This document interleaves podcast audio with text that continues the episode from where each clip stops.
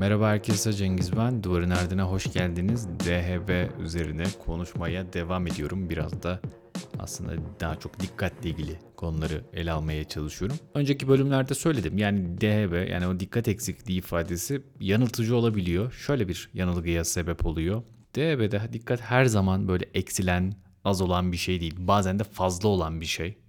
Hatta bununla da ilgili bir takım mitler var. Yani işte aslında kendini bir şeye verse onu çok iyi yapar.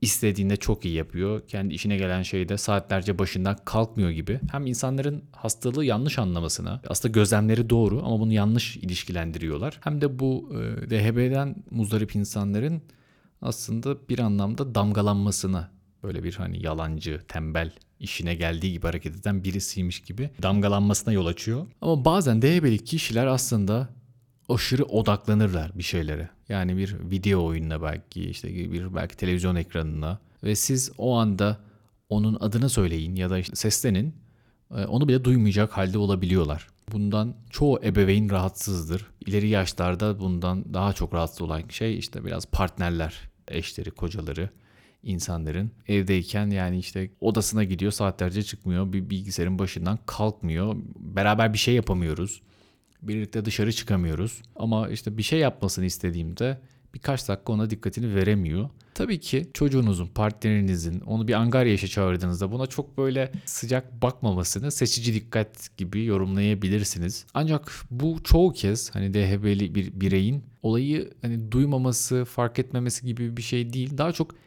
eyleme devam etmek için güdülenme meselesidir. Yani buradaki şey biraz da böyle ödül mekanizmalarıyla, motivasyonla güdülenmekle de alakalı. Onunla da ilgili apayrı bölümler yapacağım. Şimdi yetişkinler için düşünelim. Yakın zamanda DHB teşhisi konmuş bir hastanın hikayesini buraya getireceğim. Bir borsacı, genç bir borsacı kendisini sık sık belirli hisse senetlerinin hareketlerini izlemeye o kadar odaklamış ki görüşme yapmayı planladığı müşterilerini arayıp onlarla konuşma yapmayı unutmuş. Bu arada bu borsa öyle bir şey sahiden yani böyle e, geçenlerde yemek yiyorduk. Birkaç arkadaş telefondan asla başını kaldırmıyor. Yani ne oldu falan böyle konuştuğumda abi Ereğli, Tukaş, Odaş, Ford Auto, klasik böyle kağıtlar, kontrolmatikler falan filan hemen e, yani borsanın da ayrı bir gerçekten çeldirici bir tarafı var. Bazen sorun aslında sadece aşırı odaklanmaktan değil yanlış ayrıntılara odaklanmaktan da kaynaklanır. Yine bir örnek getirelim. Parlak bir lise öğrencisi tekrar ilaç tedavisi kullanmaya karar veriyor ve işte doktoruyla tekrar konuşuyor. Diyor ki ya ben odaklanmakta zorluk çekmiyorum aslında ama yanlış şeylere odaklanıyorum. Yani neye odaklanacağımı seçemiyorum. Öğretmenimi duymaya çalışmakla ve onun söylediklerine konsantre olmaya çalışmakla o kadar meşgulüm ki bu sefer tahtaya ne yazdığını işte neleri not almam gerektiğini kaçırıyorum. Geçen hafta sınavla ilgili bir notu kaçırdım diye söylüyor. Yani dikkatinizi kontrol edebilmek neye ne zaman ve ne kadar süreyle dikkat edebileceğinizi belirlemek aslında başarı için uzun bir dikkat süresine sahip olmak kadar önemlidir. Bunu aslında bu podcast'in mesajı olarak alabiliriz. Yani dikkati uzun bir süre vermekten ziyade dikkati neye ne zaman ne kadar süre verebileceğini belirlemek önemli. DHB'nin gözlemcileri ya da işte DHB'li bireyin etrafındakileri en çok şaşırtan ve öfkelendiren bir yönünü seçmek gerekseydi yani bu işte dağınık olmak, unutkan olmak, dürtüsel olmaktan başka bir şey. Bu gerçekten aşırı odaklanma olurdu herhalde. Yani bir konuya, bir faaliyete o kadar dalmak ki hani diğer insanları, manzaraları, sesleri, hisleri unutur hale gelmek. Yani bu hem hastalığın anlaşılmasını zorlaştıran bir şey hem de diğer insanların kafasını karıştıran bir şey. Şimdi bu hyperfocusing ya da bu hiper odaklı, aşırı odaklı bireyler kendilerini projelerine o kadar kaptırırlar ki çevrelerinden habersiz hale gelirler. Ya da mesela işte bu podcast'i dinliyor mesela. O kadar dikkatli dinliyor ki otoyolda gidecekleri yerde hani inmek yerine bir sonraki şehre kadar arabayı kullanıyor. Yani o sapağı kaçırmış basıyor gidiyor ta işte diğer şehre. Ya da işte bir çalışan düşünün işte bir plazada. O kadar dalmış ki yaptığı işe. Herkesin saatler önce terk ettiği binayı o böyle gece işte güvenlikler falan dolaşıyor ya binayı. O zaman diyor ya ben burada tek kalmışım. Diğer herkes gitmiş. Çok da böyle farkında değiller. Ya da siz bir şey anlatırsınız o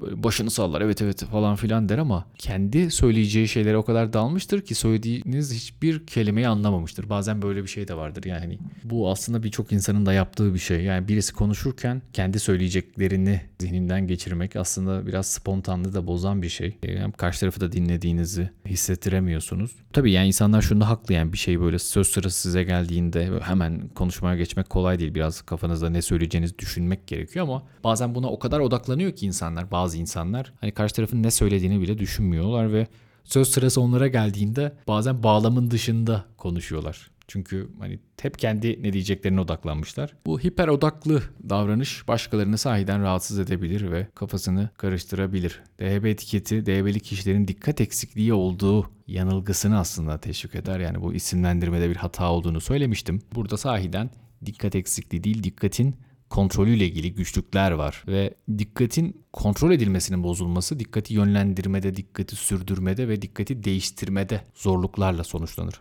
Aşırı odaklandıklarında bireyler bir hedefe kitlenirler ve kendilerini kurtarmakta zorlanırlar. Hiper odaklanma, işte bu aşırı odaklanma bir projeye derinlemesine dalmak için ölçülemeyecek kadar faydalı olabilir. Ancak kişi çevresini çok fazla görmezden geldiğinde de sorunlara neden olabilir. Böyle bir birey hasta örneğin DB'li hastalarda çok olan bir şeydir bu.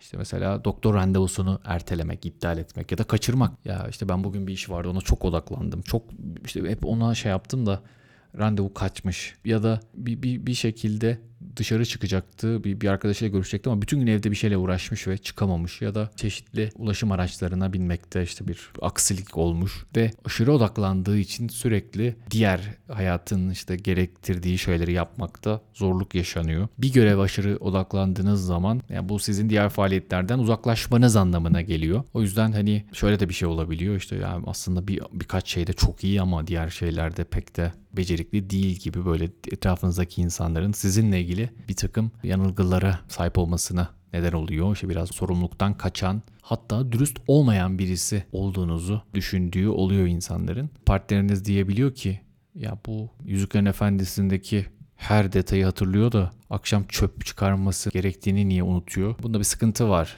diye böyle kendi kendine söylüyor. Klisyenler tabii ki aşırı odaklı davranışların bir alt kümesini belirtmek için perseverasyon kelimesini kullanıyorlar. Aslında bu bizim e, şizofrenide de kullandığımız böyle bir düşünce bozukluğu, bir konuşma bozukluğu yani aynı şeyleri tekrar tekrar söylemek gibi. Bazen mesela şizofrenide de aslında hasta sadece bir şeye odaklanır ve hep aynı şeyi söyler. Hep aynı şeyi söyler. Zihni onunla çok meşguldür o yani o sanrıyla, o sanrılı yaşamıyla. Orada tabii ki yani böyle bir düşünce bozukluğu ya da işte bir algı patolojisi olduğu için onun başka bir manası vardır. Ama DHB'de bu daha başka bir şey. Ee, mesela çok sık gördüğümüz örneklerden birisi. Bir de hebeli birey bir şey anlatır ve anlatır çok konuşur böyle.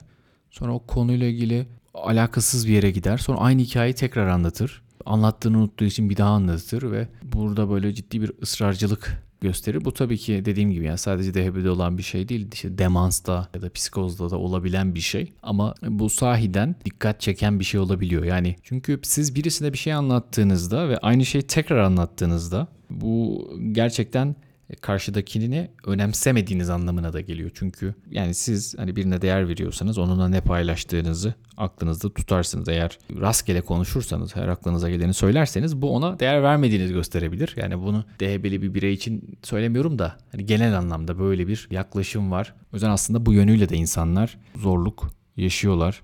DB'li kişiler duygusal olarak çağrışım yapan geçmiş olayların ya da algılanan başarı ve başarısızlıkların üzerinde ısrarla durma eğilimindedir. Mesela Trump buna ilginç örneklerden birisi. Trump bilmiyorum DHB mi ama bir konuşma yaptığı zaman ısrarla aynı şeyleri söylüyor. İşte ya kazandığı seçim zaferinin işte büyüklüğünden bahsediyor ya da Hillary Clinton'ı neden sevmediğinden ya da ona olan düşmanlığı ile ilgili çok detaylı karmaşık betimlemeler yapar. Biraz tabii yani böyle bir tanık koyacak değilim ama Trump'la da ilgili böyle bir hani belli şeylere aşırı odaklandığını görürsünüz. Yani DHB'li kişiler aslında bu biraz sebatla, sebatkarlıkla da alakalı bir şey. Onu da gerçekten ayrıca üzerine çalışıyorum ama literatürde çok böyle bir nasıl diyeyim beni tatmin edecek bir şeyler bulamadım. Yani sebat etmekte güçlük çeken bir grup DHB ama bazen de aşırı sebatkar davrandıklarını görüyoruz. Bu anlamda farklı yönleri olan ve işte her DHB'nin birbirine benzemediğini de hatırlamak gerekiyor. Şimdi şunu gelelim. Yani bu aslında biraz sonunda geldiğim bir şey. Yani bir şeyi aşırı odaklanmak ne demek? Bu hiperfokus olmak ne demek? Aslında bunu şunun için buraya getirdim. Biraz böyle konunun dışında bir şey gibi. Yani bu tanımı ne yapacaksınız diye düşünebilirsiniz. Aslında herkesin zihninde aşağı yukarı bir şeyler canlanıyor. Ama bu sanıldığından daha karmaşık bir şey. Literatürde tam olarak bir tanımı yok. Hatta bununla da ilgili tartışmalar var. Yani hep böyle insanların işte kendi kendine açıkladıkları ve herkesin bildiğini kabul ettiği bir şeymiş gibi. Ama genel anlamda böyle operasyonel bir tanım yok. Herkesin üzerinde uzlaştığı bir tanım yok. İlginç şeylerden bir tanesi, böyle belki bizim de gurur duyacağımız şeylerden bir tanesi. Erguvan Tuğba Özel Kızıl ve onun ekibi Ankara Tıp'ın bir hocası o böyle bilişsel süreçlerle de ilgili çalışan birisi. Literatür onun tanımına aslında gönderme yapıyor. Geçici olarak azalan çevre algısının eşlik ettiği ilginç ve rutin olmayan faaliyetlere yoğun konsantrasyon ile karakterize edilen diye tanımlıyor hocamız hiper odaklanmayı. Ama bu da tabii tartışmaları beraberinde getiriyor. Yani burada tabii şöyle bir şey karşımıza çıkıyor. Bir şeyin ilginç yapan ne? İlginç olarak tanımlanan şey ne? Bu da aslında tam olarak operasyonel bir tanım mı? Bundan emin değiller ama genel anlamda dört özellik öne çıkıyor. Hiperfokus yoğun bir konsantrasyon odaklanma durumuyla karakterizedir. Hiperfokus yapıldığında ya da aşırı odaklanıldığında ilgisiz duş uyaranlar bilinçli olarak algılanmış gibi görünmez. Bazen çevre algısının azalması olarak raporlanır. Aşırı odaklanmak için görevin eğlenceli veya ilginç olması gerekir. Yani bu az önce bahsettiğim gibi yani interesting or having fun. Yani bayağı böyle diyor literatür. Bu da tabii insanların kafasındaki algıyı başka bir yere taşıyor. Yani o ilginç olacak, eğlenceli olacak. Ne güzel abi o bende de olsa benim de dikkatim dağılmaz diye söyleyenler var ama böyle bir tanım var. Ve yine hiper odak durumlarda, aşırı odaklanma durumlarında kişi kişinin görev performansı artar. Yani burada da şöyle bir şey var. Yani aşırı odaklanan bir kişi var ama performansı düşüyorsa yani aşırı odaklanmış ama yaptığı şeyde ilgili pek bir sonuca varmıyorsa bu aslında hani o tanımın biraz dışına çıkmak oluyor. O yüzden hani aşırı odaklandıysanız da bir şeye dikkatinizi oradan alıp başka bir yere taşımakta güçlük çekiyorsanız da madem o zaman yaptığınız işi de iyi yapmış olmanız gerekiyor. Hani tanımlar biraz da bu şekilde bakıyor. Ama dediğim gibi yani hem DHB ile ilgili tartışmaları beraberinde getiren bir konu aşırı odaklanma hem de aşırı odaklanma dediğimiz şeyin ne olduğuyla da ilgili literatürde tartışmalar var ve ilginç bir şekilde